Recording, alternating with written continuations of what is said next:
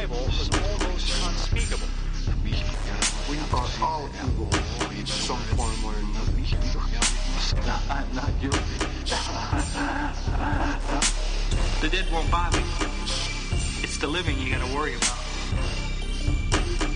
Some, if I couldn't keep them there with me whole, I, at least I felt that I could keep uh, their skeletons. Welcome to the Bad Taste Crimecast, your home for Olympic coverage this year. I'm Vicky. on the last day.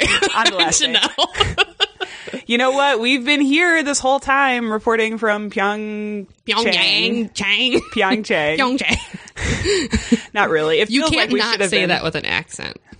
I mean, I think you can because no. it might be a little offensive if you. It's not offensive if that's how it's said. Yeah, but if you over exaggerate. You know me. Well, it feels like we should be in Pyeongchang because it's like fucking negative twenty bazillion degrees yeah. How outside. many? How many here. inches? Well, I think it's over a foot now of snow that we got. Gross. It's a lot. Driving here was like real scary. I was like, do I really need this podcast? is this worth Is it my worth it? life? It Yeah. actually wasn't that bad. Well, welcome back to the show, guys. If this is your first time listening, a special hello to you.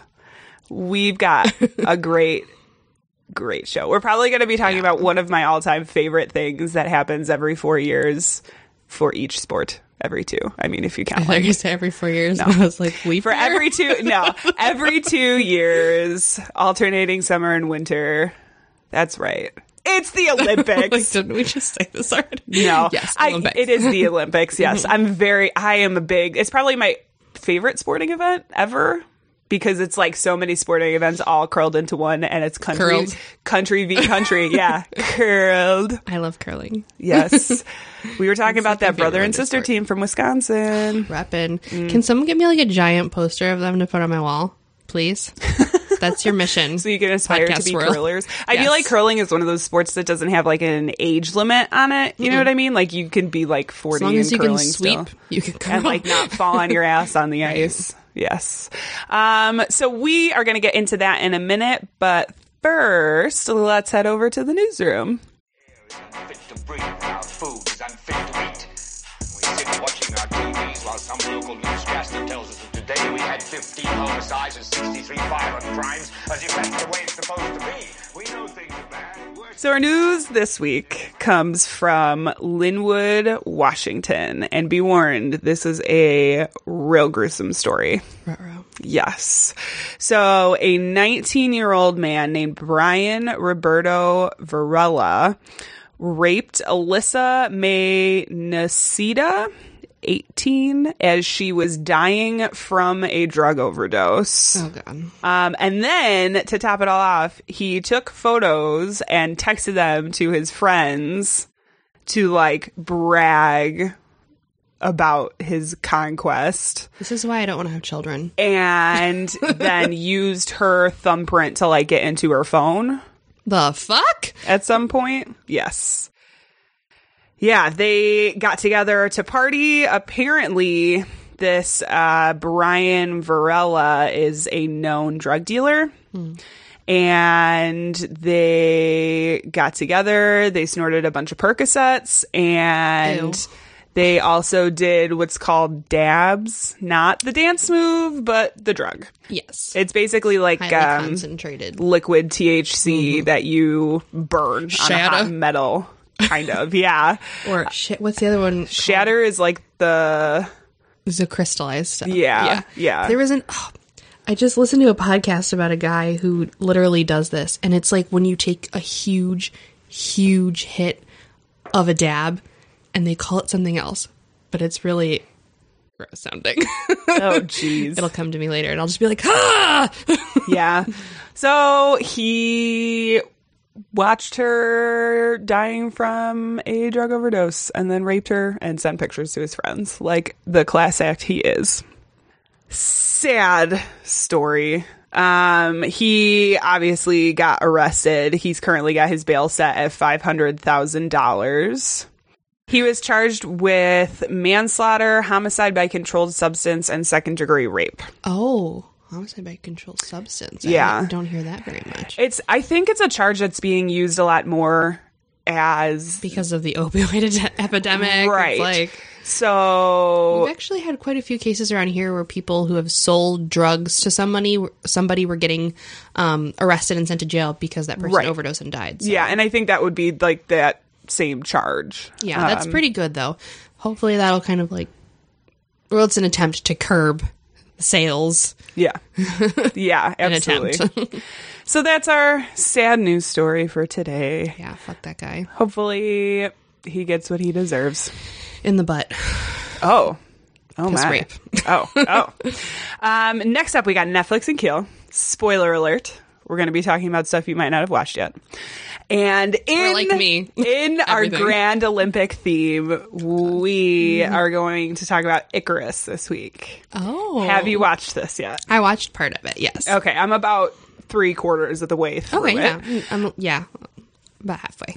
Um, so when Brian Fogel sets out to uncover the truth about doping in sports, a chance meeting with a Russian scientist transforms his story from a personal experiment into a geopolitical thriller involving dirty urine, unexplained death, and Olympic gold exposing the biggest scandal in sports his- history. Uh, if you don't know what we're talking about, we're talking about the big Russian doping scandal. Yeah. I mean, duh. Um, the big Said reason, Russians. yeah, the big re- reason that they were not allowed to walk under the Russian flag this year. Um, and if you guys watched opening ceremonies, you probably saw them come in under the Olympic Athletes of Russia flag, OAR. And, um, it's a bit crazy. It kind of, it definitely seems he sets out to basically, uh, try a doping regimen himself to prove how um, you can beat the tests that they do to catch the doping athletes. And it kind of turns into this. Um, it, it just the timing, I think, of when he was doing this was right around the Rio Olympics. And that was when the first allegations came out and the IOC started investigating. And it was kind of at the height of when all of this was happening. He was in the middle of working with a gentleman who was a director of one of the labs that does the testing for WADA, which is the World Anti Doping Association. So it is crazy. It's really good. Um, I think I feel like Russia and China are always the ones that are like trying to be sneaky about everything. yeah, Because there was not too long ago in one of the Summer Olympics where they had this huge thing um, about the ages of some of the gymnasts in in the the Chinese team, and they were Right. like, "Are these motherfucking children?" Yeah. Or- and then there was one of them who was like way past the age that they were supposed to be. I think that was a Russian gymnast. It's like, yeah. what well, are you doing? and I feel like a lot of times it's in these cultures that put a very big emphasis on like doing the best for your country. I mean, Mm-hmm. not saying that we don't in the US, but it's like a different kind of honor yeah. thing, I think. and also like to dominate in that kind of like sport light is like oh look at me you know Right. we're better than the united states we're a superpower Yeah. kind of yeah. So definitely check it out. Um, it's the way it's filmed. It it feels like it's happening in real time. I mean, Mm-hmm. it's like it's a bit intense, but if you have the time, check it out. It's so good. Um, very informative if you want to be up to date on the world of Olympic sports. yeah Which, i mean I they do. do that with oh, not just olympic sports too like i know that in professional wrestling they say that oh we test our athletes and everything like that but if it's that easy to fool a test at an olympic level i for sure would think that people who do professional wrestling could easily fool that test Right. Yeah. I mean, I feel like there's so many backup channels too. It's like, Yeah. how much can you put in place that people are just gonna trick or and find a new kind of drug that's Right. not on the list to be tested, you know? Yeah, exactly. So check that out on Netflix. Uh, this is the part of the show where we say content may not be appropriate for all listeners. Actually, yours probably more than mine. a little bit, but it's not not too bad. It's Yeah, actually not it's too not bad this week. There's yeah, there's not really any gory details. maybe some language, but that comes with I the mean- podcast, Listen to me. right? when don't I drop f bombs? And now is the time where I weave you a tale with my words. Yeah, yours is kind of fun. word I mean, picture. well, maybe not fun for the person involved, but it's a fun story. Yes, yes. It's a story about two people who were locked in a battle to be the best in the world. Even though neither of them were. Just saying. Yeah, that's true. one of them was named Nancy, and the other one was named Tonya. Dun dun dun. That's right. I'm talking about Nancy Kerrigan and Tonya Harding. And I realize this isn't like as intense as our normal stuff, mm-hmm. but like I said, I'm a huge lover of the Olympics and this is probably in my top five of all time, like Olympic controversies. Yeah. Crazy. Not I mean, to mention that it was like the most like publicized, I would say. Oh yeah, totally salacious and like Mm-hmm. uh you could you really could not write this stuff, honestly. It Mm-hmm. Have was a the soap drum. The what? The I, Tonya? I haven't, but haven't if I can brag a little bit, um, I actually went to college with one of the guys who was in that movie. Oh, yeah? Yeah, his name is Paul Walter Hauser. Okay. Um, and we were like, I didn't know him too, too well. We were like acquaintances and kind of ran in some of the same circles. Um, but yeah, he was, I saw like posts on Facebook that he was at like the SAG Awards and I thought, good on ya. You're like, what? Yeah, no, it looks great. It Yeah. looks it's this It like dark really good. Mm-hmm. comedy basically about Tonya Harding's life and And I think it makes you sympathize her with a little more. yeah, there was a documentary. I should have looked it up for this because I forget what it's called now, but that was really good. That was her um, basically telling her side of the story. Mm-hmm. Um, and I feel like Nancy Kerrigan, you almost don't hear from at all. No, and from like the things that I've read about her, she's kind of a bitch. Yeah, yeah, and, that definitely came don't out feel after bad. Yeah, all you of this happened. Don't feel bad that she got bashed. Right. so, okay. So let's start off. I'm going to start off with a little background. So we'll start with Nancy Kerrigan. She was born in Massachusetts in 1969. And she was the youngest of three, and she was the only girl in her family. And she was kind of like forced to tag along with her brothers to the ice hockey rink mm-hmm. while they did that. And by the age of six, it, she made this kind of like obvious transition into figure skating because she was spending so much time at the rink anyway. Um, but she didn't start private lessons until the age of eight and then went on to win her first competition at the Boston Open at age of nine. And if you've ever like been involved in any type of club sport, um, you know stuff like that is not cheap at all. I mean, No. it is so expensive. Hockey is fucking ridiculous. Like, Um, yeah. Bo was telling me how much his parents spent, and he did hockey for a year, and I was like, that's not fucking worth it. yeah, it's not it's not cheap. And the Kerrigan family was pretty like they lived pretty modestly and sometimes her dad would have to work uh, three jobs to just fund this skating career. So over to Tonya, she was born in Portland, Oregon in 1970 and she began skating a little earlier at the age of 3 and the Harding family was kind of this like outdoorsy type of family. During her childhood, she did a lot of hunting and she drag raced and learned a lot about automotives from her father. And Tonya herself often describes kind of a less than ideal relationship with her mother. And she has claimed over the years that she was abused by her mom quite frequently.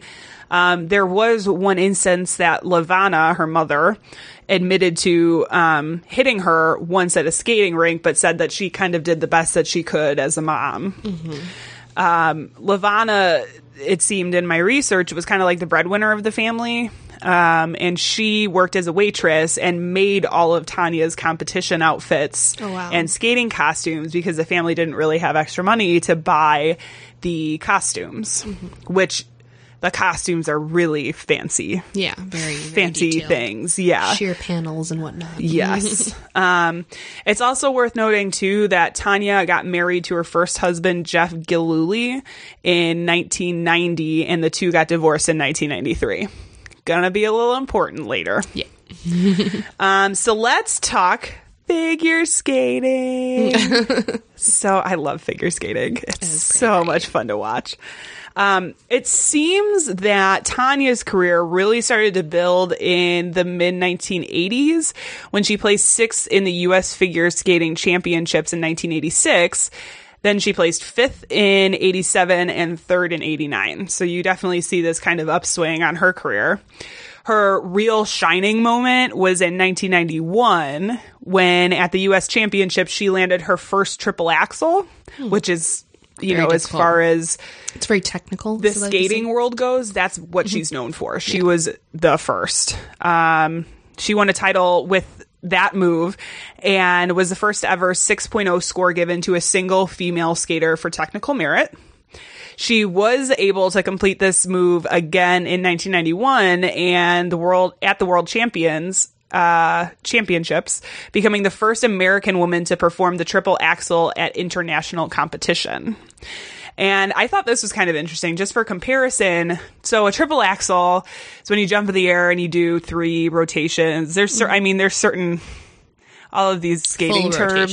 yes. Yeah, all of these skating terms are a little crazy because then they have things like triple lutz and double toe loop and yeah. Um, Sounds like they're just making it up. I know, I know. The quadruple shamalama ding dong. Uh, the triple axel is a jump that male skaters actually normally perform during their routines. Mm-hmm. Takes and a lot of speed. a lot of speed and a lot of upward momentum. Um, and there's only eight females that have ever landed it in international competition. And Tonya is the first one to have done it. She completed a few more records. It is. It is. Um, she completed a few more records after this, but she, after 1991, she would never land another triple axel, which is a little depressing when you think about it.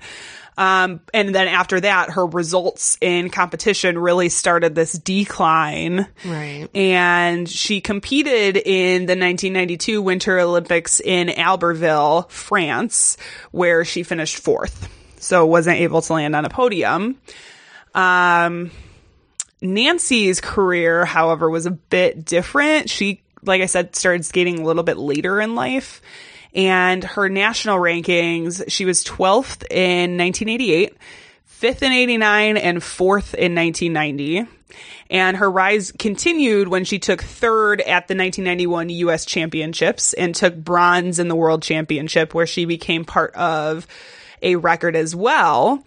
Um, in 1991, the at the World Championship, that was the first ever sweep of the women's podium by a single country. The other two people on the podium you might also recognize. One was Kristi Yamaguchi. Skates very well. No, you remember that? Jeez, sorry. Um, one was Kristi Telling my Yamaguchi. she took gold, and Tonya Harding, who took silver, and then Nancy Kerrigan took bronze. Kristi Yamaguchi is my favorite. Dude, she is. Tara Lipinski. Got my Mm. heart, girl. Oh yeah, and I was thinking the other day, like, man, I really know a lot of figure skater, a lot more You figure skaters than I knew. that. I actually follow Kristi Yamaguchi on Instagram. Do you? Is she still skating? No, but she teaches little kids and she has a, an organization to help like kids who can't afford to figure skate to get like skates and stuff. So That's yeah, so cute. She's a philanthropist. Good for her. um, Nancy then competed in the 1992 Winter Olympics, where she took home a bronze medal behind Kristi Yamaguchi, who took the gold, and of course ahead of Tonya Harding, who took fourth. Um, following that, Yamaguchi retired from eligible competitions and Nancy became the US champion. Although she really at the time wasn't considered a totally clean skater. Like a lot of the technical aspects she had challenges with. And then they changed how the scoring was done and that problem kind of went away for her. So, uh, I mean, lucky for her, they changed it up in her favor, you know? Um, she still had a lot to improve on and she kind of seemed to like stumble in competitions. And after that, people talked about how her performances were kind of like dazed and depressed. Like you could tell she had been training really hard and maybe was getting a little burned out. Um, she did, however, receive a shit ton of corporate sponsors and she had Wheaties? people, yeah, she had people from Campbell Soup Um, Evian and Reebok were three of the big ones.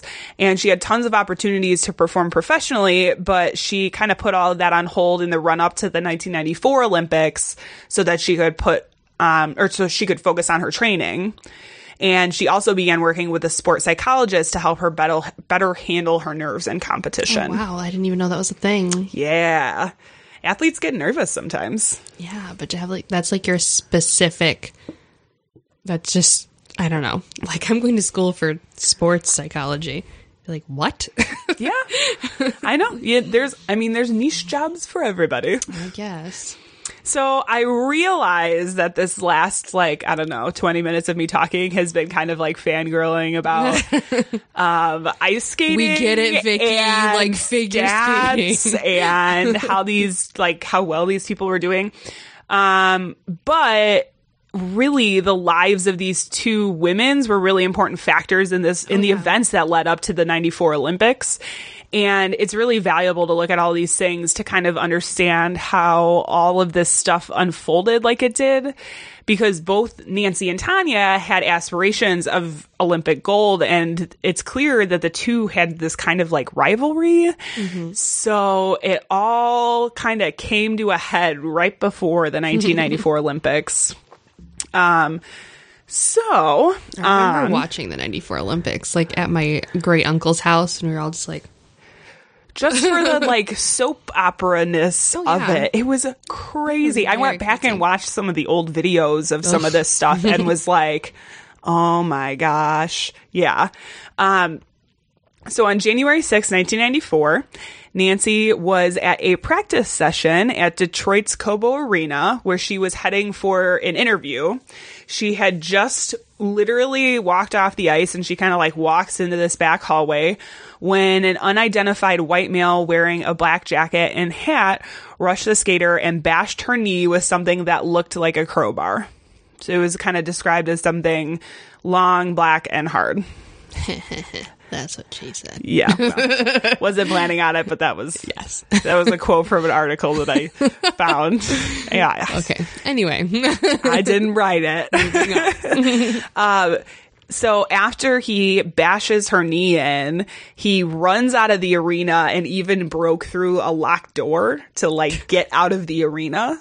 is that meth strength? It's I'm yeah, sorry. it's it's almost like Hulk like meth strength. yeah. Um, yes.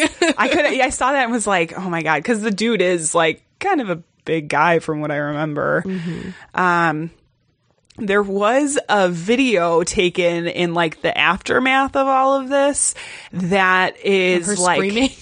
Yeah, it's like a viral video before there were viral videos to be had. And of course, I'm sure you've all have seen it. It's the video. So she was recorded walking off the ice and into the back hallway. And then the next part of it is her on the floor crying, saying, why, why me, why me, why? It's very like, holy shit. Extra. And then, um, I am going to be sure to post this up on the website and probably our Facebook, the video of it, because it also has the camera people like following security outside of the arena to like try and find this guy. And it's all this panic. I mean, it was like intense. Yeah. It was, and I remember that being all over the news. Nothing like that has ever happened before. Like that kind of sabotage. Yeah. Insane. Um luckily Nancy's leg was only bruised but not broken, but it was severely bruised. Which is like he can bust through a door that was locked, but he can't wield a weapon hard Break enough to break a bone. Right. Explain this to me. yeah. Um it was really badly bruised, but um yeah, other than that, no damage. She did have to withdraw from the national champions, however, as a result of the injury because it was just too soon after Right. for her to get back on the ice. Um, Tonya Harding went on to win the U.S. championships. Um, and this is the U.S. championships is like the final competition before you go to the Olympics that the Olympic Committee uses to choose the athletes to go. Uh, I also want to point out that just because you come in like first, second, or third doesn't necessarily mean you're going to go. Um, it's they kind of make their choices on a lot of different factors. They, they look at several different, like your your record. Right, yeah. Um, so, due to extenuating circumstances, the U.S. Figure Skating Association decided to choose both Tonya Harding and Nancy Kerrigan to send to the Olympics over the second place finish uh, finisher Michelle Kwan. Oh, I forgot all about Michelle Kwan. Yeah, Oh my yeah. God. So she, I don't That think, ended up going until the sucks. '98 Olympics. It would have been then. Mm-hmm. Um, so who was this unknown guy that showed up and tried to knee bash and didn't? Um, in what seemed to be this really bizarre plot that honestly could only happen in the movies or It's- like it is on TV. literally a soap opera. yeah. Um, literally like General Hospital. it was so bizarre. A hitman named Shane Stant was hired by Tonya Harding's ex husband, Jeff Gillooly, and self appointed bodyguard Shawn Eckardt. just his name alone is like? I'm a douchebag. Jeff, I'm a douchebag Gillooly. Gillooly. uh, Gillooly and Eckardt contacted Derek Smith and his nephew Stant, who asked for $6,500 in return for breaking Nancy's legs in order to render her unable to compete in the 94 Winter Olympics in Lillehammer. I'm guessing he didn't get paid since he didn't break her leg. Um, I don't think so because honestly, they caved really quick. I mean, it have was you like, seen their faces? yeah, Yeah, it's Yeah. guilty written all over it. Uh, yeah. Well, in 6,500 bucks, it's like, I mean, I guess in the 90s, how much was inflation? Like, I mean, would that be like worth a lot more or is that, um, I don't know. Were we in a recession in '96? Probably not. That came later. I don't know. I don't know. Economics. Ugh. yeah, right? I just feel like that's not a whole lot of money to I'm ask sure you could buy for a like house with breaking back somebody's then. legs. Yeah. Because I mean, you know, houses were so cheap. um. So this guy Stant, he was originally sent to Massachusetts to find Nancy at her like hometown training rink, and he kind of hung around and followed her around, but wasn't able to get her there. So he followed her instead to Detroit, where he kind of just waited for the perfect opportunity.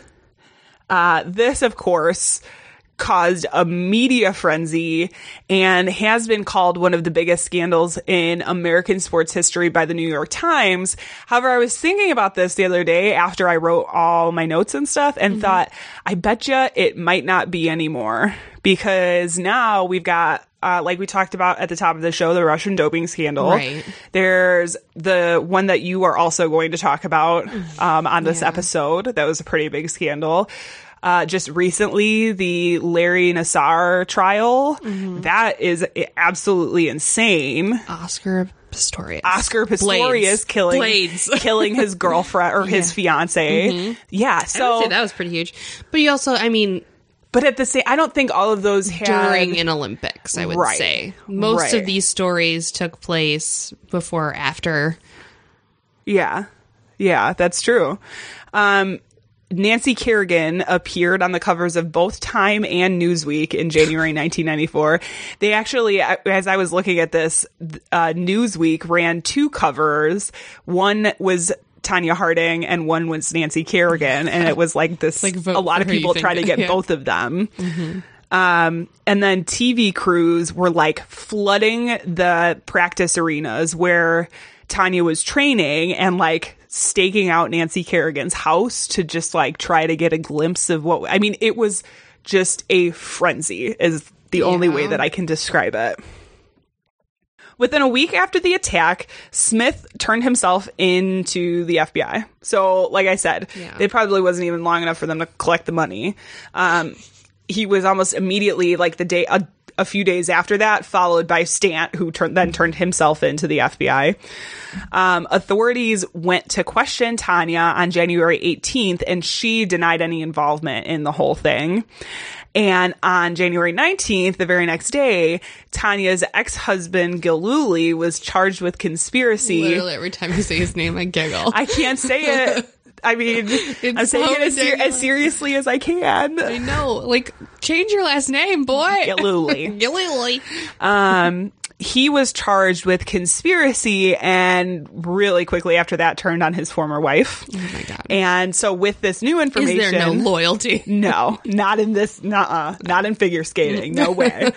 um, so with this new information, authorities went back to Tonya and she pretty quickly changed her story and admitted that she had discovered the plot and Gillooly's role after the incident occurred, but failed to inform police. In the meantime, both Nancy and Tonya are continuing to train for the 1994 Olympics, and the U.S. Olympic Committee got together to decide if they should continue to allow Tonya to compete amongst all of this scandal. And luckily for her, her legal team got together and successfully filed a lawsuit that prevented the committee from removing her from the team. So I guess if you got good lawyers, Yeah. uh, you can do anything. You could dream big. Um, the drama continued at the Olympics, where Tonya Harding had this very memorable breakdown, which is another, again, like one of these viral videos before it was viral videos. Um, one of her skate laces broke right before her performance, right before her mm-hmm. her program.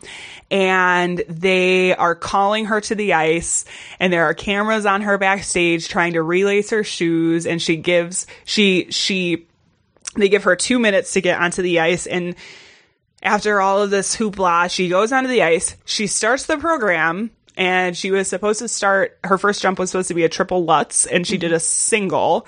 And right after that she breaks down and starts crying and kind of has this whole big fit goes immediately to the ref and is kind of like what can we do about this? I'm having a problem with my skates. Because basically her skates were loose and if you have Right, loose yeah. skates your You ankle gets really anything, yeah. yeah. Um so they allowed her to start over, which kind of was a whole big thing because then they called the skater after her and it like kind of wasn't fair to the skater after her because she was. So anyway, that video I will also put up because it's a bit crazy. Yeah. Um, But by the time they let her start over, like the damage was kind of already done. Um, so Tonya ended up in eighth place. Nancy Kerrigan, who by this time had made a full recovery, took the silver medal home for the 1994 Olympics, which was awesome. Right behind Oksana Baiul, who uh, she only lost by one tenth of a point. Nuts. Yeah. Um, but it was kind of amazing that after all this crazy shit, she made a full recovery and took home the silver. Yeah. Ba-boom for Nancy Kerrigan. Uh, following the Olympics, Tonya Harding was charged with conspiring to hinder prosecution of the attackers, and she avoided jail time by pleading guilty on March 16th. She received three years probation and 500 hours community service, along with a $100,000 fine. She's also forced to withdraw from the 1994 World Figure Skating Championship and resign from the U.S. Figure Skating Association. Damn. Yeah. They were like, bye. We don't want you anymore. um, the US FSA also conducted an independent investigation of the incident and then subsequently stripped her of her 1994 US championship title and banned her for life from participating or coaching in any US FSA run events. Damn.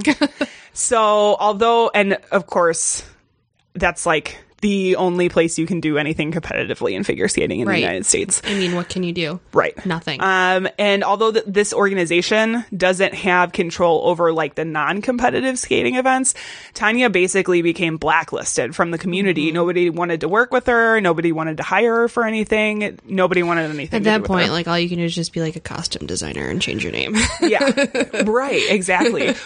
Or you could be like Tonya Harding, who went to boxing. Which Yeah. she had a brief boxing career. That was kind of fun. Now she does things like I see her on sometimes like comedy shows. Sometimes there's like those comedy shows. Um, there's one that's on Spike all the time where they play the like videos, like the internet videos, and then they have celebrities commenting on them. yeah. She's on that a lot.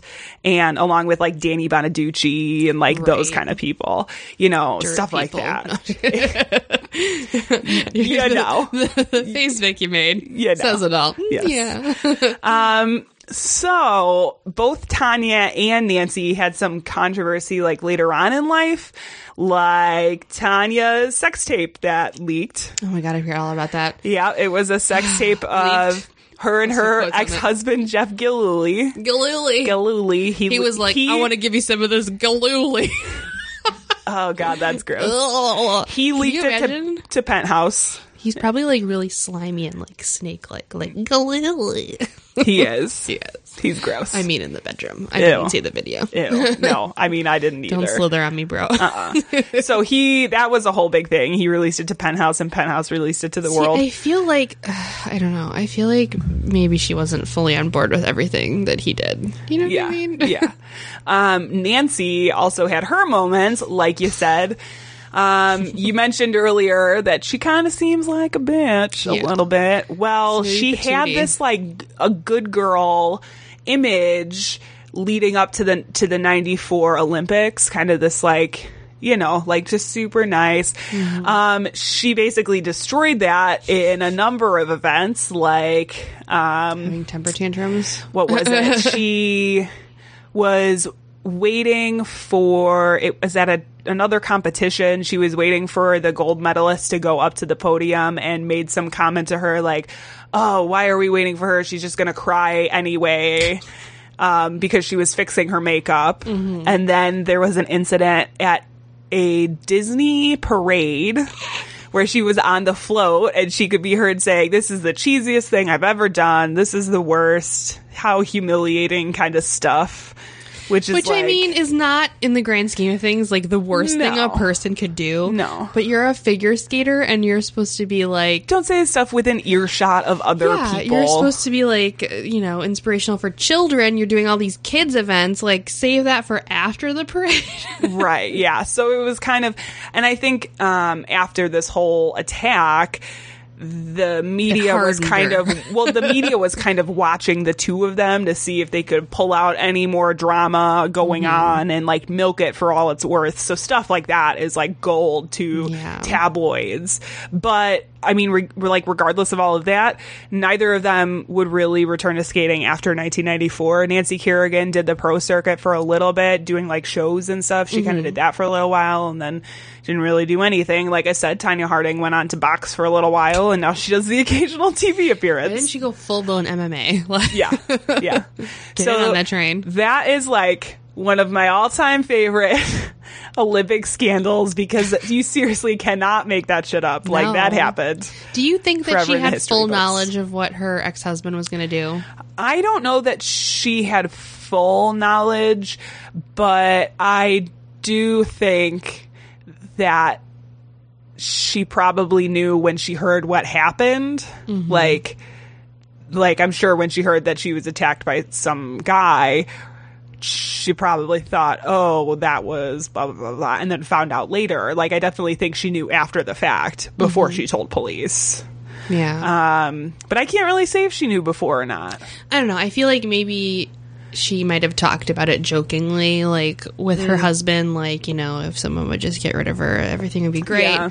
And maybe he did that as like a last ditch effort to like win her back kind of thing. Well, and I think the media definitely portrays her as kind of this cutthroat, will do anything to win, um, conniving kind of person.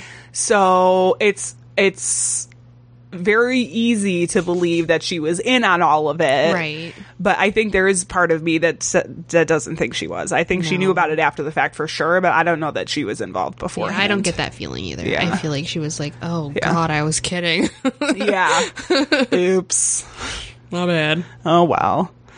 But, you know, it's just sucky that, like, she got blacklisted from everything. Even though she, you know, they couldn't really prove without a doubt that she was involved Yeah. 100%. But I mean, she did t- say she was guilty, so Yeah.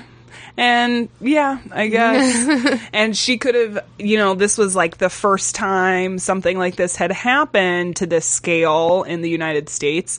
So it's entirely possible that the USFSA was using her as an example to say we're not going to stand for any of this nonsense. Mm-hmm.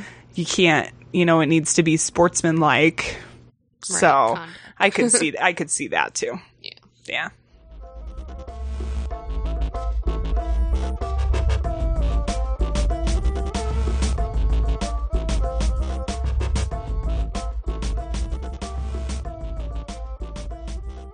All right. So we had we had Winter Olympics. Yes. Now we're gonna do some Summer Olympics. Ah, think warm thoughts. yes. Think warm warm thoughts. We're not buried under 15 feet of snow. Oh my God, it's the worst. It probably is like 15 inches of snow though. For Yeah, sure. probably about that. Anyway, kill me now.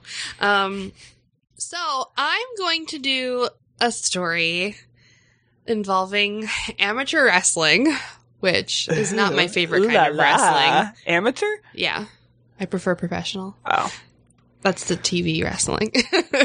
like the WWE wrestling. yeah, like Stone Cold Steve Austin stuff. John Cena. Yeah. You can't see me because of the microphone. Because of the microphone.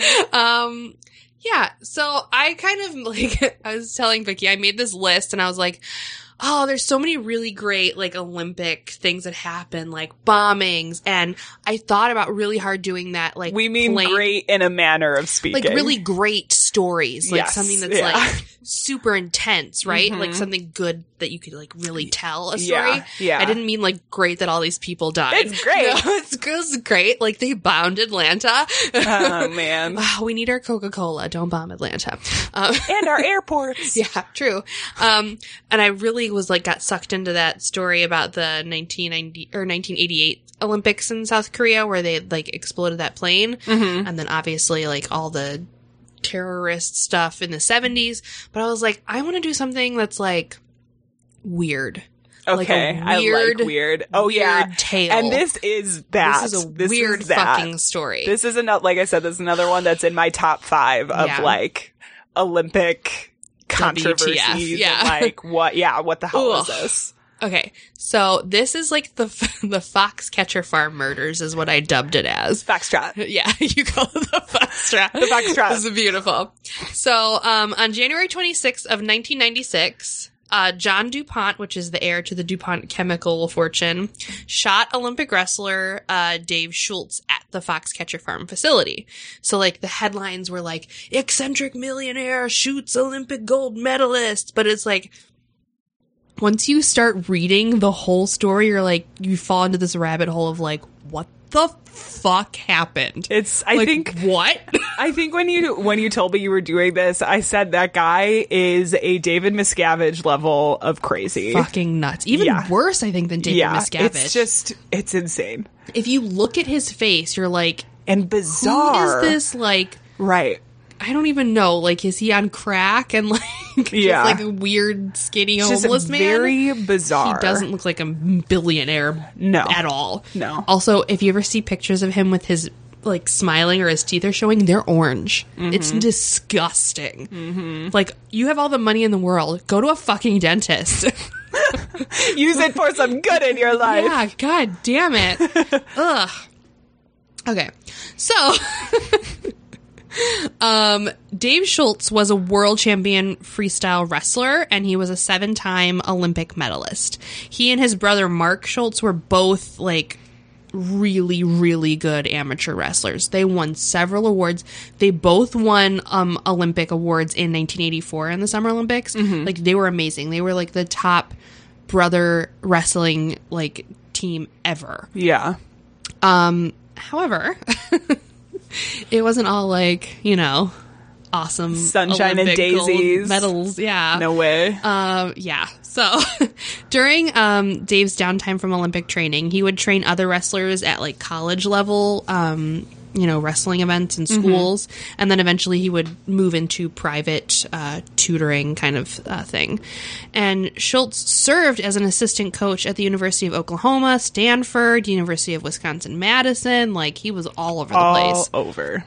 And kind of go wherever the work is and whatever school's on top you definitely want to try and get in there um, among many other us top wrestlers schultz trained 1996 olympic gold medalist kurt angle Okay. and um, I really like professional wrestling, and he is the first person to transition from amateur wrestling into professional wrestling. And his whole shtick was like, I'm a gold medalist, and he would wear his Olympic gold medal. Oh, my And people would chant because he was like really like a ham. They'd be like, "You suck, you suck." it's like Oh my It's just- god. his character was great. If you if you have access to go back and see like old WWF WWE stuff, do it and look up Kurt Angle because you're just like, what is happening? yeah. um, yeah. So I feel like I re- I remember Kurt Angle more from pro wrestling than I do from the like. I don't know that I realized he was actually an Olympic Yeah. medalist. I think there was only one other guy who just started in the WWE now, who actually two because they were a team. Um, These two guys, they were both gold medalists in the Olympics. But you can definitely tell the difference between the guys who transitioned from amateur wrestling into professional wrestling because they have that like wrestler squat triangular body. Yeah. Whereas if you look at other professional wrestlers, they're all like I mean, if you're like once your. Olympic career is over, there's only so far promotions can take you, like right income either wise. professional you gotta, wrestle or train other amateur wrestlers. right? Like, what else you gotta you do? figure out some way to make that money. Yeah, you gotta make that cash just, flow. You know, run around in a singlet for the rest of your life. I mean, you could, but it would be real weird. Yeah, it'd be I also real want to weird. tell you, I hate amateur wrestling because of the singlet. There's so I know. I mean, I Roman get it, Greco but it's like wrestling is like stop touching each other's asses. Like literally, that's all you do. it's like butt touch, Yeah. sweat, and like nuzzle. you really got to be comfortable with your masculinity. I think to gross. yeah. Let me tell you. Mm-hmm. Okay, so and also like the amount of ringworm that wrestlers get, not okay with. Dude, I can remember a guy that we went to high school with getting cauliflower ear. Cauliflower ear. I love the way you said that. What cauliflower? No, you were like cauli. I was like, it's very Cauliflower. like British. He got cauliflower ear. yeah, it's, It was like, oh, you have God. to get like guys don't. Do you know who get- I'm talking yes, about? Yes, I do know who you're talking about. Okay. Um, you have to get slammed into the mat hard repeatedly for that to happen to your ear, and for someone in high school, So does that just mean you're a really awful wrestler? It's then? like you stop getting your suck. head slammed on the floor constantly. oh gosh. Okay. Anyway, let's go off on a different rant. Uh, so, oh man. um, and let's back into the story. In the 1990s, uh, Schultz uh, worked as a coach for um, obviously DuPont's team Foxcatcher, Foxtrot. Foxtrotter. um, when which trained at like this complex on DuPont's family farm in Newtown Square, Pennsylvania, and this is like where it all began. This is where like the roller coaster of murder and mayhem and questionable sexuality happened. Yes. Oh my. Um, so let's talk a little bit about John DuPont. Obviously, eccentric, obviously, a millionaire. Um, however, he was like like an idiot savant. Okay. So he was really awkward, probably on the spectrum, yeah. which wasn't a thing back then. I always felt like he had that kind of like small man syndrome. Oh, kind of. for sure. If you look at him, he's very tiny, a tiny man. But he was really smart in certain areas. More in like the natural sciences, which is what he got a PhD in. And he was like a really avid ornithologist. So he was like obsessed with studying birds. A what? Ornithologist? Ornithologist. That's like a person who like bird watches basically, but like kind of uh I got my degree in bird watching. categorizes species and things like that. Yeah. Um, and he actually discovered over two dozen species of birds on a trip in the South Pacific. So he was very into this. He was very good at it. He was it, he was very like I don't know. His mind is kind of like categorical. And from what I read about him, he's very like put everything in the subset, very organized, kind of almost obsessive compulsive. He should have put together a bird watching team.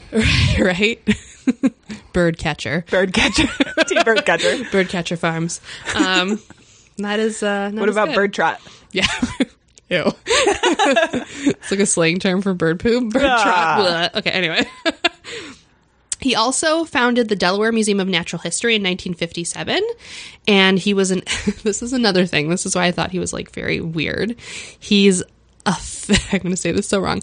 A philatelist Okay. and a conchologist. Conchologist? Conchologist. So a philatelist oh. is a person who's a stamp collector. Okay. They study, categorize, and like they they're the ones who put together like the the book of stamp collecting. So he's a fit, philatelist, sure, whatever, stamp guy.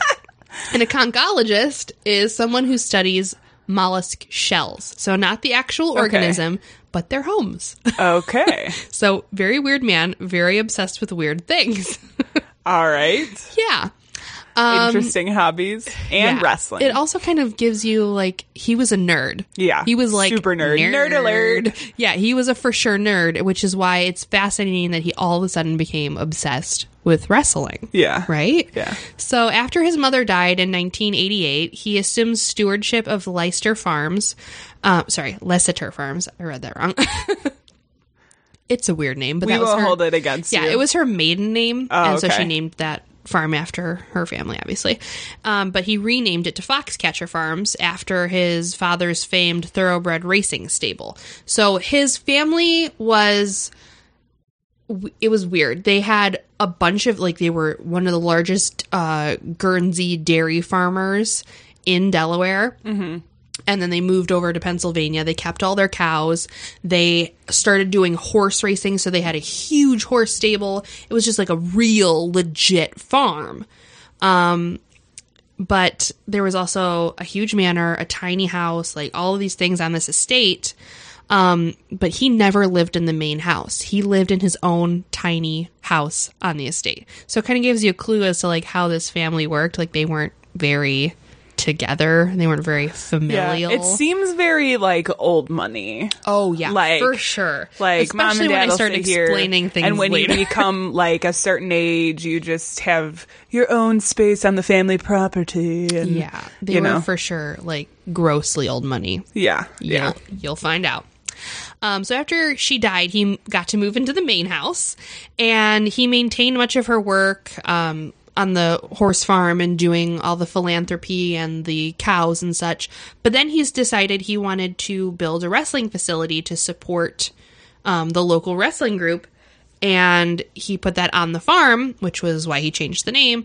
And then he just like got super duper into it. He became like um he would put money into the United States Wrestling Association and like was trying to get in there to be like the number one supporter. Um he he did try to become like an Olympian. He was an avid swimmer. He tried to become an Olympic wrestler, which if you look at him, He is like a like- very scrawny, kind of just like a stick. He's like a Oh, yeah. little guy. And from what I remember watching some of the videos that I've seen of him, he wasn't like super coordinated. No, Like, he was fumbly, bumbly, Yeah. weird, fucking nerdo. Like, yeah, not great at all. So, ugh, poor guy. yeah, gross. Well- um, so DuPont started working closely with all these wrestling associations, and Dave Schultz and his brother Mark uh, got involved with him because uh, DuPont offered Mark a job first, and then eventually Dave got involved as well. Um, so Mark started putting together a team and the facility to kind of get wrestlers in there because he was a well-known wrestler. He was, you know, an Olympic gold medal winner. Right. Um, eventually, he left to pursue other teaching opportunities, and that's when Dave came to take over work at the facility. So he also invited Dave to live on the property with his family in an extra house that they had just lying around because there were a lot of those. Because that's how it You know, works. so, yeah, a couple extra houses in the back you can have. Yeah, this pro- Uh, honestly though, this property was huge. huge. It's so big. Um, so DuPont looked up to the brothers, in particular Dave, um, because they were really strong and very accomplished, and it was like everything that he wanted to be. He wanted to be a man's man, and you know he wasn't. So that's why he wanted to get involved with all this wrestling because he felt like this was really helping to like get him out of his shell, kind of get him to work out a little bit, not be so you know frail and nerdy. Yeah. Um, but the thing is, Dave was kind of like whatever about it, but Mark absolutely thought DuPont was disgusting. He was like, in an interview, he was like, he was a disgusting slob. He had puny arms. like that was a main point that he made in the interview. He's like, Him and his he had puny arms. puny arms. His hair was caked in dandruff, and he had yellow teeth. And I was just like, man, this guy went to town insulting this guy. Yeah. And of course, like Dave was a little more open minded. He's like, whatever. He's just a really big fan of wrestling, and he looks up to us. You know, it. He's paying for all of these things to, you know, our house, gave us a car, is like helping us out, gave us a job, put together a facility. You know, he's like, whatever. He's just eccentric. Who cares? Um, but like Dupont acted like a like a giddy little schoolgirl when he was around these guys. He like nerded out hard and he was like trying to get in there and be like, "Yeah, that's a really great technique," and like thought he could actually like wrestle, thought he could actually be a coach, which obviously no. yeah. uh, but it was also thought that like Dupont kind of was attracted to them in more than just like a idolized way, like maybe sexually a, sexual little. way. Um, so he had previously been named in a lawsuit in December of 1988. The lawsuit, which obviously was settled out of court, claimed that DuPont had made improper sexual advances to a Villanova University assistant coach, Andre Metzger. So, yeah.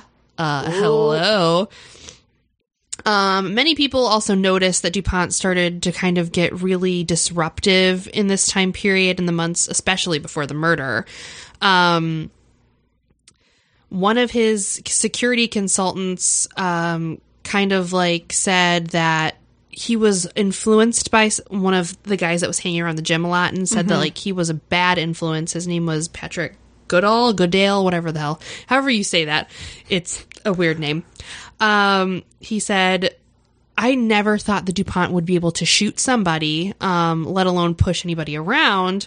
Um, but he was on drugs and getting pushed to the point by this, you know, Patrick Goodall guy, um, right. to just kind of get into all these really terrible things.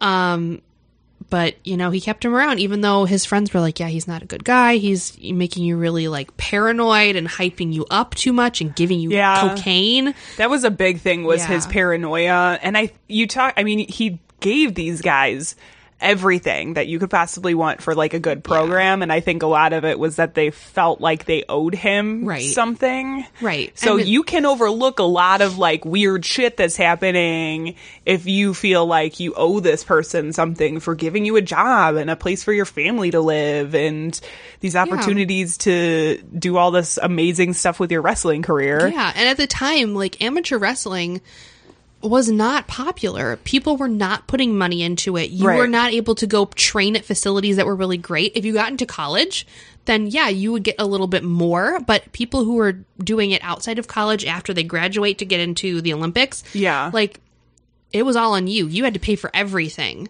There were no like the federation wasn't doing shit for people, not like the figure skating federation. Right. Like yeah. you were on your own pretty much.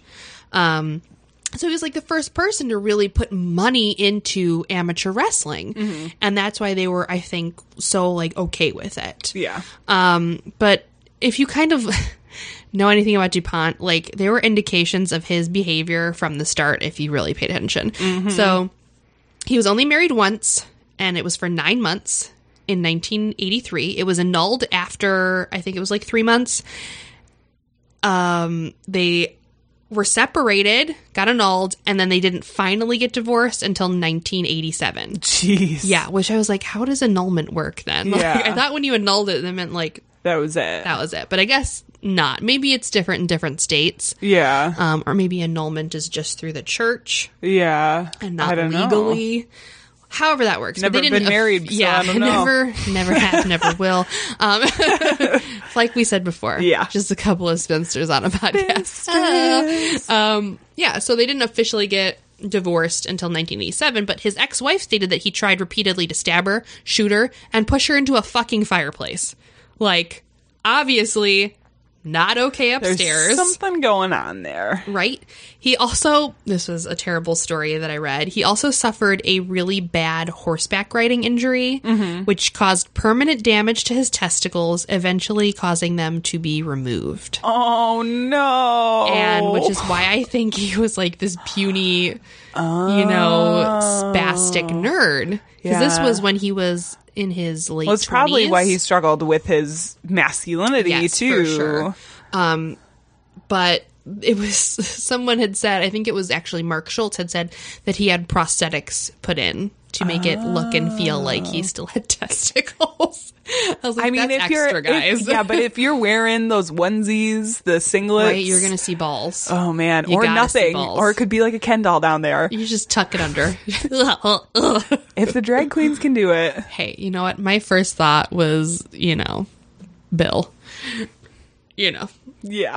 I did the hands, so The I hand didn't want to say it on, You just did the hand dance out loud because I was like, mm, Yes. let's not. I censored myself. Um, so Shocking. it's a first. this is a podcast first. Janelle just censored herself. Um, so I mean, the good news is you can do little dances while we're. No recording, and nobody will ever know, Right. Ever. Uh, so, if you also know anything about the DuPont family, they are really notorious for inbreeding. Not even a joke. The Yikes. patriarchy of this family uh, in the early 1900s, I forget what the, it was like his great great great grandfather or something like that. Um, he was quoted as saying, if you don't marry your cousin, you can't call yourself royalty. So he was in this mindset like the DuPont family is American royals. So uh. they were intermarrying cousins. And I'm not talking about like sixth cousin twice Like removed. first cousin? First and second cousins. Uh. Fucking disgusting. Are you kidding me? That also kind of gives you a clue as to why his like insanity got real, real, you know, intense. You're doing drugs, but if you already have that sort of whatever, you know, kind of inbreeding in you, Yeah. that causes mental issues. Yeah, That's why like so many royals had like disabilities and were right. you know, slow. It's like slight genetic defects. Oh yeah, more than slight. Well, I mean, slight is enough to throw Yeah. anything off in your genetic makeup when it comes to that. so yeah, they were marrying cousins. Yum. But I mean, it just really ramped up after his mother died, which kind of also gives you an indicator maybe he was a little bit like too much into his mother. Yeah. Because his father was absent all the time. He never had any male role models whatsoever. Yeah. Um, like a Norman Bates syndrome. Oh, for fucking sure. Yeah. Like definitely psycho. I could imagine him like in his mother's mansion just preserving everything because mummy had it here. mummy. um but so he started to just escalate his behavior and he started saying that he was seeing ghosts in the walls of his home and he actually went as far as to have his walls x-rayed for ghosts, which I don't know how the fuck that works. No, you get a ghost X-ray. They sell them on Amazon. Have you Um, Oh, seen right. those? Yeah, of course. The ghost X-ray. It's like a little square thing, and you just run it along your wall like a stud. It's almost like a stud finder, kind Oh, yeah. of, except for Okay. X-raying ghosts. Okay, gotcha. Yeah, okay. And then you yeah. see like the little guy in the sheet. right Yeah, the- it's like a little sheet ghost that just pops up on the screen, Oh like ghost here. Um, he also asked to be introduced as the Dalai Lama at one world championship wrestling meet. what? Yeah. Oh my god. Um, the fuck. this guy. He also had this really close relationship with the local law enforcement, and he would often go shooting with some of the police officers. And he actually even received a bulletproof vest from one of them, which is technically illegal. Um, yeah. but this kind of like fueled his gun obsession. So he was like super obsessed with guns. He carried a firearm with him all the time. He was known to just like start shooting off into the sky for like no fucking reason. Well, and wasn't the range on the property like Yeah, that he had a the gun range on his police property. Mm-hmm. used? The town police would just like drive up whenever, Yeah, and go, go shooting. shooting. on the property. Yeah, they had a shooting gallery. It's fucking nuts. Um, so like after the shooting, a lot of the wrestlers who had trained at the Foxcatcher farm said that they actually blamed themselves for not like saying something because they witnessed all these crazy eccentric behaviors. Yeah. And they were like, he needed to seek professional help. And it, Kurt Angle even said people saw it coming and no one did a damn thing about it. Like, they just knew he was pumping money into wrestling and that's all they cared about and if they didn't you know if he didn't be weird or whatever around them then it wasn't Yeah. their issue Yeah. but a lot of them were like we really should have said something we really should have had him go seek professional help Yeah. and then this never would have happened so Hindsight. Yep. On the day of the shooting, DuPont uh, was very, very erratic the whole day. Um, he actually approached Schultz as he was working on his car. So he was like underneath his car, just kind of tinkering around. Um, as Schultz got up to kind of get out of the car and confront DuPont, he was like kind of really manically talking to him, had his gun pulled he shot Schultz three times in the chest. And while all this was happening, Schultz's wife was literally standing right fucking there. Jeez, yeah. Got murdered right in front of his wife.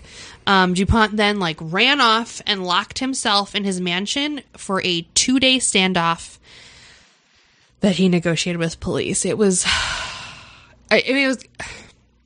The thing is, they didn't like take it super seriously. Was the issue? Yeah. they because everyone was so familiar with him, and he, the cops were so not. I don't want to say in bed with him, but were very attached and involved in his dealings. Right. That they were more concerned with him hurting himself than hurting other people. Um, but like he he just shot someone for literally no reason. Like Mm-hmm. there was never a motive given. They never ever discussed it, even in trial. They were just like he, he you know, lost it and shot him. It's like Yeah. no, yeah. I always got the impression that it was kind of his paranoia. Like, Oh, for sure. he may have said something that to DuPont was like a triggering, like, oh my God, you're out to get me kind of a thing. Yeah. Yeah. Um, so in September of 1996, DuPont was ruled incompetent to stand trial, as experts testified that he was psychotic and could not participate in his own defense. So he was briefly committed to a mental hospital, and in his condition was to be reviewed by the court within three months. So they were going to submit him just to see if it was like a temporary mental episode or if it was like a long term thing that was an issue. Um, once the court review came around, one of the defense experts, uh, who was a psychiatrist, described DuPont as a paranoid schizophrenic who believed Schultz was part of an international conspiracy to kill him. Uh, so they actually Wow. were like, he had a mental episode. Like it wasn't something that was building up. It was like a brief, Right. kind of temporary, like insanity break. Yeah. Um, well, and I'm sure the drugs and stuff he was taking oh, for sure. did not Definitely, help if you have mental issues and you take like drugs like that, it will intensify everything for you. yeah. Um, DuPont pleaded not guilty by reason of insanity. However, the insanity defense was thrown out by the court. Um, because they decided that it was only a temporary episode.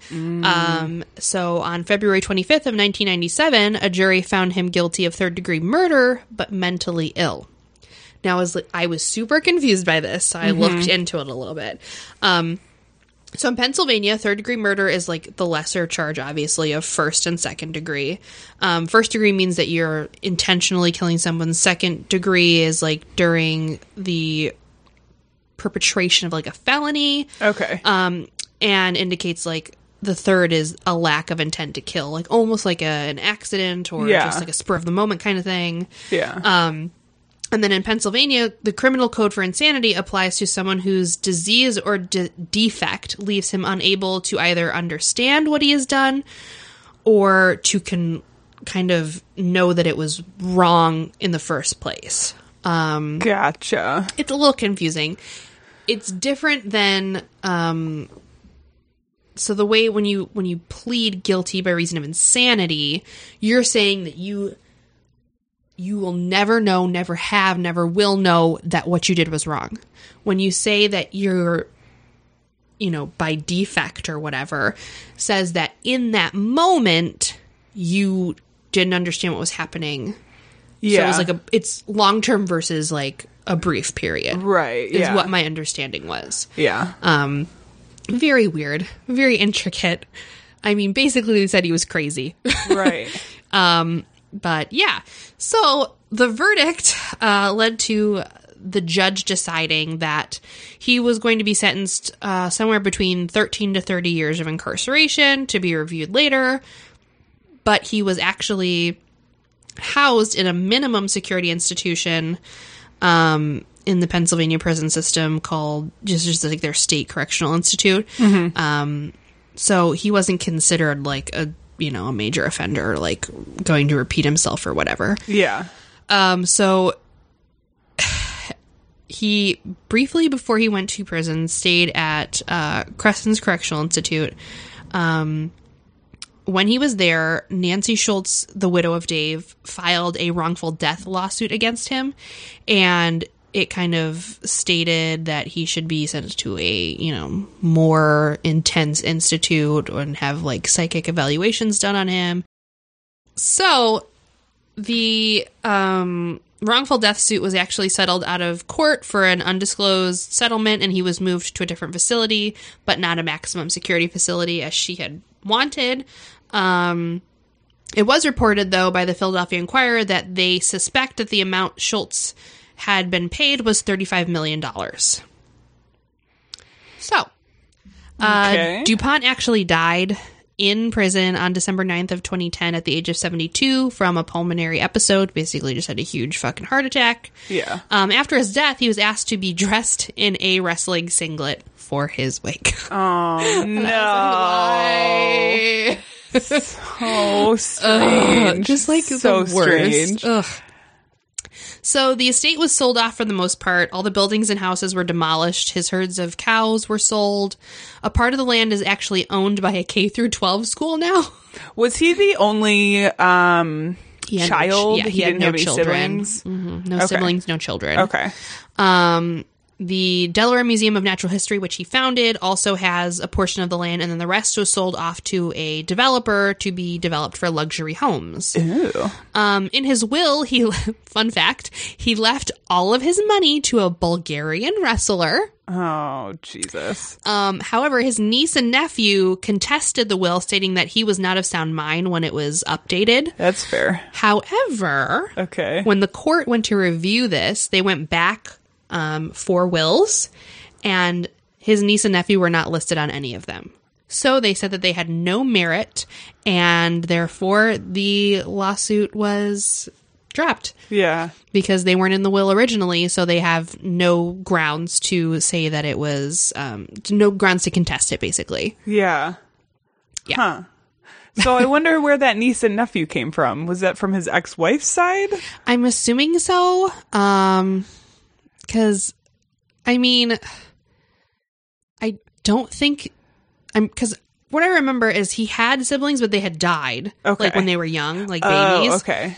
So the niece and nephew, I'm assuming, is from marriage because Yeah, they are not. had to have been from they're not Duponts. wife's Yeah, ex-wife's side. which is why I think they were like. well, that's like wait. I mean, good on you to try to make a run at it. Even Yeah. that's like you should have known. I think before that your claims would have been thrown yeah. out. So um he left all of his money to that wrestler and then the rest of the stuff he's he wanted sold off so that there was nothing left basically. Um after Schultz's uh murder, 20 former Foxcatcher athletes uh were basically left without a, a training coach and this was 6 months before the 1996 Olympic Games. Dang. So Schultz's widow founded the Dave Schultz Wrestling Club in March of that year to sponsor the stranded wrestlers through the Olympics. Wow. So basically she like took that money That's amazing. that she got and like made sure that all those wrestlers were able to get to the Olympics and still you know have a coach to help them. Mm-hmm. Um, the club actually succeeded beyond their initial goal, and it continued to train athletes in both men's and women's freestyle and Roman Greco wrestling until it closed in 2005. So it was about almost a 10 year run. Yeah. Um, Among the wrestlers who competed under Dave Schultz's WC sponsorship were Kurt Angle, Olympic gold medalist, um, Brandon Slay, and bronze medalist Patricia Miranda, and world champion Stephen Neal. So these were all like big names in Wow, wrestling. yeah. Since Schultz's death, the USA Wrestling has hosted the annual Dave Schultz Memorial International Wrestling Meet at the United States Olympic Training Center in Colorado. Um, in 1997, Schultz was posthumously inducted into the National Wrestling Hall of Fame as a distinguished Wow. member. Very cool. And fun fact, uh, Kurt Angle, who eventually transitioned into professional wrestling, his outfit that he wore for the professional wrestling when he, I think it was the WWF back then before it became the WWE. Yeah. Um, the singlet that he wore was in tribute to Schultz. It was his colors, his singlet, basically. Yeah. That they redid. That's awesome. Yeah, so that's the Foxcatcher Farm murders, guys. Did you want to highlight the Foxcatcher uh, Team Fox Fox?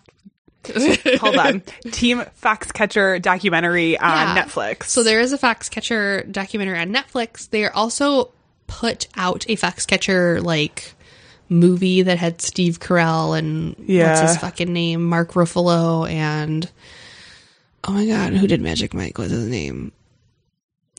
oh man, I am totally blinking out right now. Channing Tatum. Fuck Channing me. Tatum. Okay, I don't mean actually. Fuck Wow. me. Gross. Um, I mean, if you want. I don't like guys that look like hot dogs. Oh well, I think he looks like a hot dog. it's just all his muscles. Yeah, when you're like so muscly and you have like a straight haircut, you look like a hot dog. Um, so yeah, there's there was a lot of controversy when that like fictionalized version of the you know events came out because Yeah. they made it seem like um the Schultz brothers were like maybe being molested basically Mm. by DuPont. They kind of put this like really weird sexual spin on it. Yeah. And you know, the surviving Schultz brother was like, that is not how it went. There's Right. he like made a, a list of 30 things that were not correct in the movie, Yeah, which you can look up. And it just goes through and it's like, this never happened, this never happened, this never happened. And it was just like he didn't like the way that they portrayed the relationships between them and DuPont yeah, it was very like professional and they made it seem like it was much more close and like sexualized. yeah. Yeah. But definitely check out the documentary. The documentary team, is very uh, good. Team Foxcatcher. Yes. because it gives you. Um, I mean the. Everything that you touched on was a lot, but there is so much Oh, yeah, there's much to that story, and they have a lot of footage from them like training, and you can Mm-hmm. Yes. kind of see DuPont interacting with the wrestlers, and like Mm-hmm. you kind of get an idea of how big the property was. Oh, it was very well done, um, and really, really interesting. I really recommend that you guys check it out. For sure. Now, Janelle, Janelle, Janelle, Janelle. Yes. Vicky, Vicky, Vicky. I am like literally almost out of podcasts to listen to. Shut the fuck At work. up. I'm How I'm, like, are you searching. doing this? It's because I have eight hours a day to listen to podcasts, and I you have can eight get hours a through day to listen and not work. I mean, I also work, Drag but and I drop, also Vicky. listen. Drag and drop. It's art. it's art. All I gotta do is art. right. but I mean, is there anything else out there that I could listen to? Maybe. Maybe. I feel like there's a list that we have access to of all these great podcasts. Is it? yeah. And you know what? what? We're going to show that to you right now.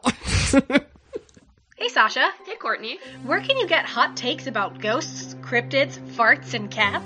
I don't know. Where? On our podcast Spoop Hour. Oh, that's right. Each week we talk about the things that spook us out and we laugh through our fear. You can find us on Twitter and Instagram at Spoop Hour, and you can listen to our podcast on iTunes, Podbean, or really anywhere else that you get your podcasts. Feel free to also drop us a line at spoophour at gmail.com. We want to hear about your ghosts. Thanks. That was really great, Vicky. Yeah. That was amazing. I'm gonna have to check it out. Yeah. Um, guys, we have some very big news, upcoming news. Mm-hmm. Um, as many of you know, we have been doing this for a little bit, a little while, Like, like almost a year? Almost. Almost. That's right. We are coming up on our one year anniversary of the Bad Taste Crime Cast Yeah. being What in your existence. first year anniversary? Um, Is it I don't know. glass, hot dogs, silver, No. Lamps. gold? watermelon, you better get me a Couches. glass plate. cars, Yes. diamonds. Ooh, a diamond anniversary. Send us diamonds. Yes. Blood diamonds Blood. only. Oh, oh. Oh, Fair trade coffee. yes. How about that? But Janelle has planned something exciting. What I always do, I plan things and then I inform you later. and then I'm sorry, she I feel like my surprises dress me. is like falling No, down. it's fine. I just love staring at your tatas. I know. I was like, you have full view of my cleavage because the mic Show is blocking tatas. my Can whole I get a little shimmy? shimmy, shimmy. If I shimmy, the straps of this might literally Okay, that's pink fair. right off of me. Um, yeah, it's like so how about that big announcement? anyway. Um, so for our one year anniversary, I am going to hold a contest for you guys. If you write an iTunes review, or if you want to send us a review through the bad taste crimecast at gmail, or if you're on another podcast platform and you leave a review, send us a picture, tweet at us, however you want to inform us. You'll be entered automatically into a contest. And on our anniversary episode, we will announce who gets to win a Bad Taste Crimecast t-shirt. we will randomly pick a winner from those who leave us a comment. Yeah, so get your comments in, tell your friends. Yeah. You'll get a pretty badass t-shirt. It's going to be like Bad Taste Crimecast. Yeah, yeah. And then you can rep it wherever you go. Yeah, tell all the people Be friend of the pod. this is the best podcast. Um, did we have? There was a shout out too. yeah, right? we don't have any reviews to read this week, but they'll come in. Don't you worry. Um, I, I have to go back onto my Twitter. I like closed out of it so that my phone wouldn't die, just in case I get stranded in this fucking blizzard outside. Oh my god, Uh. so true. You know me, gotta be extra. So we had Hannah on Twitter uh, at Miss Drifty. Um, she was like, "Who did your vintage horror logo? I love it." And I was like, "Girl, Oh. Vicky is our personal graphic designer." Well, thank you. So we just want to say thanks, Hannah, for Yeah, appreciating thank you. our art and our podcast. yeah, yeah. So it's this is what I do for my real job, my real life job. Yeah, it's like almost for professionals or something. Yeah, it's like the other thing that I do besides the podcast. Yeah, exactly. that makes it sound really sad. All I do is doodle and podcast. I mean, that is like basically all that I doodle. do. uh, I'm the one who makes the terrible You have puns in this literally not had a single one all episode, so. I had to fill in the gap somewhere. I had to pump the brakes a little bit. yeah, well, you know. Yeah, so that was my shout out. Thanks, Anna. If you guys liked this episode, you can find this and many, many more for downloading and your listening pleasure over at the Bad Taste Crimecast.com. Yes. Actually, just Bad Taste Crimecast.com, not the.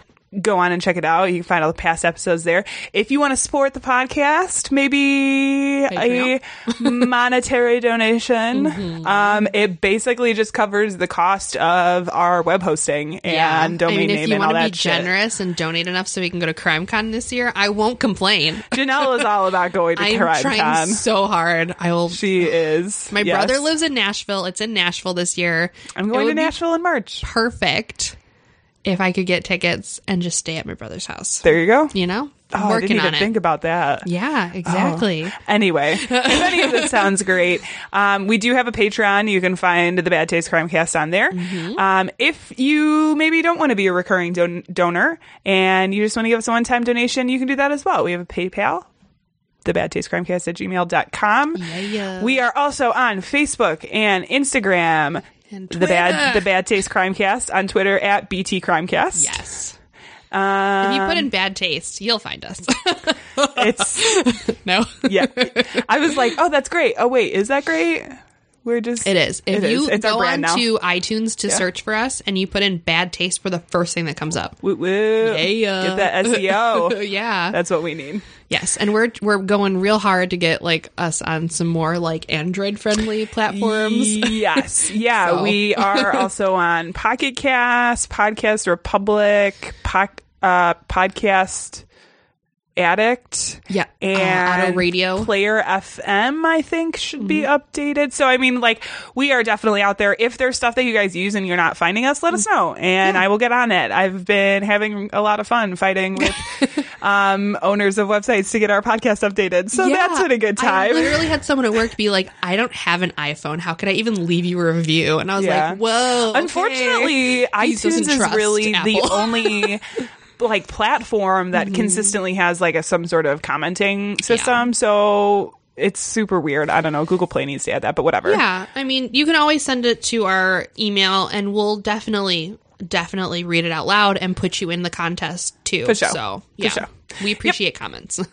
Um, we want to give a special thanks to two people who we could not do this without. Absolutely not. Our sound and editing is done by Tiff Weech. Our music is done by Jason Zakshevsky, the Enigma.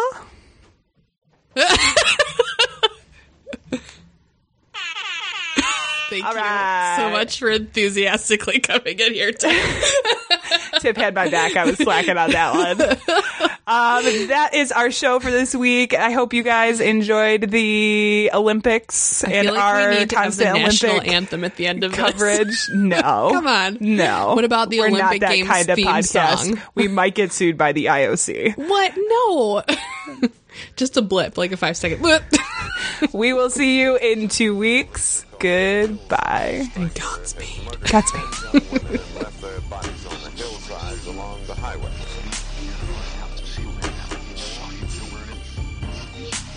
It was as if a wave of evil washed over this town. We are all evil in some form or another.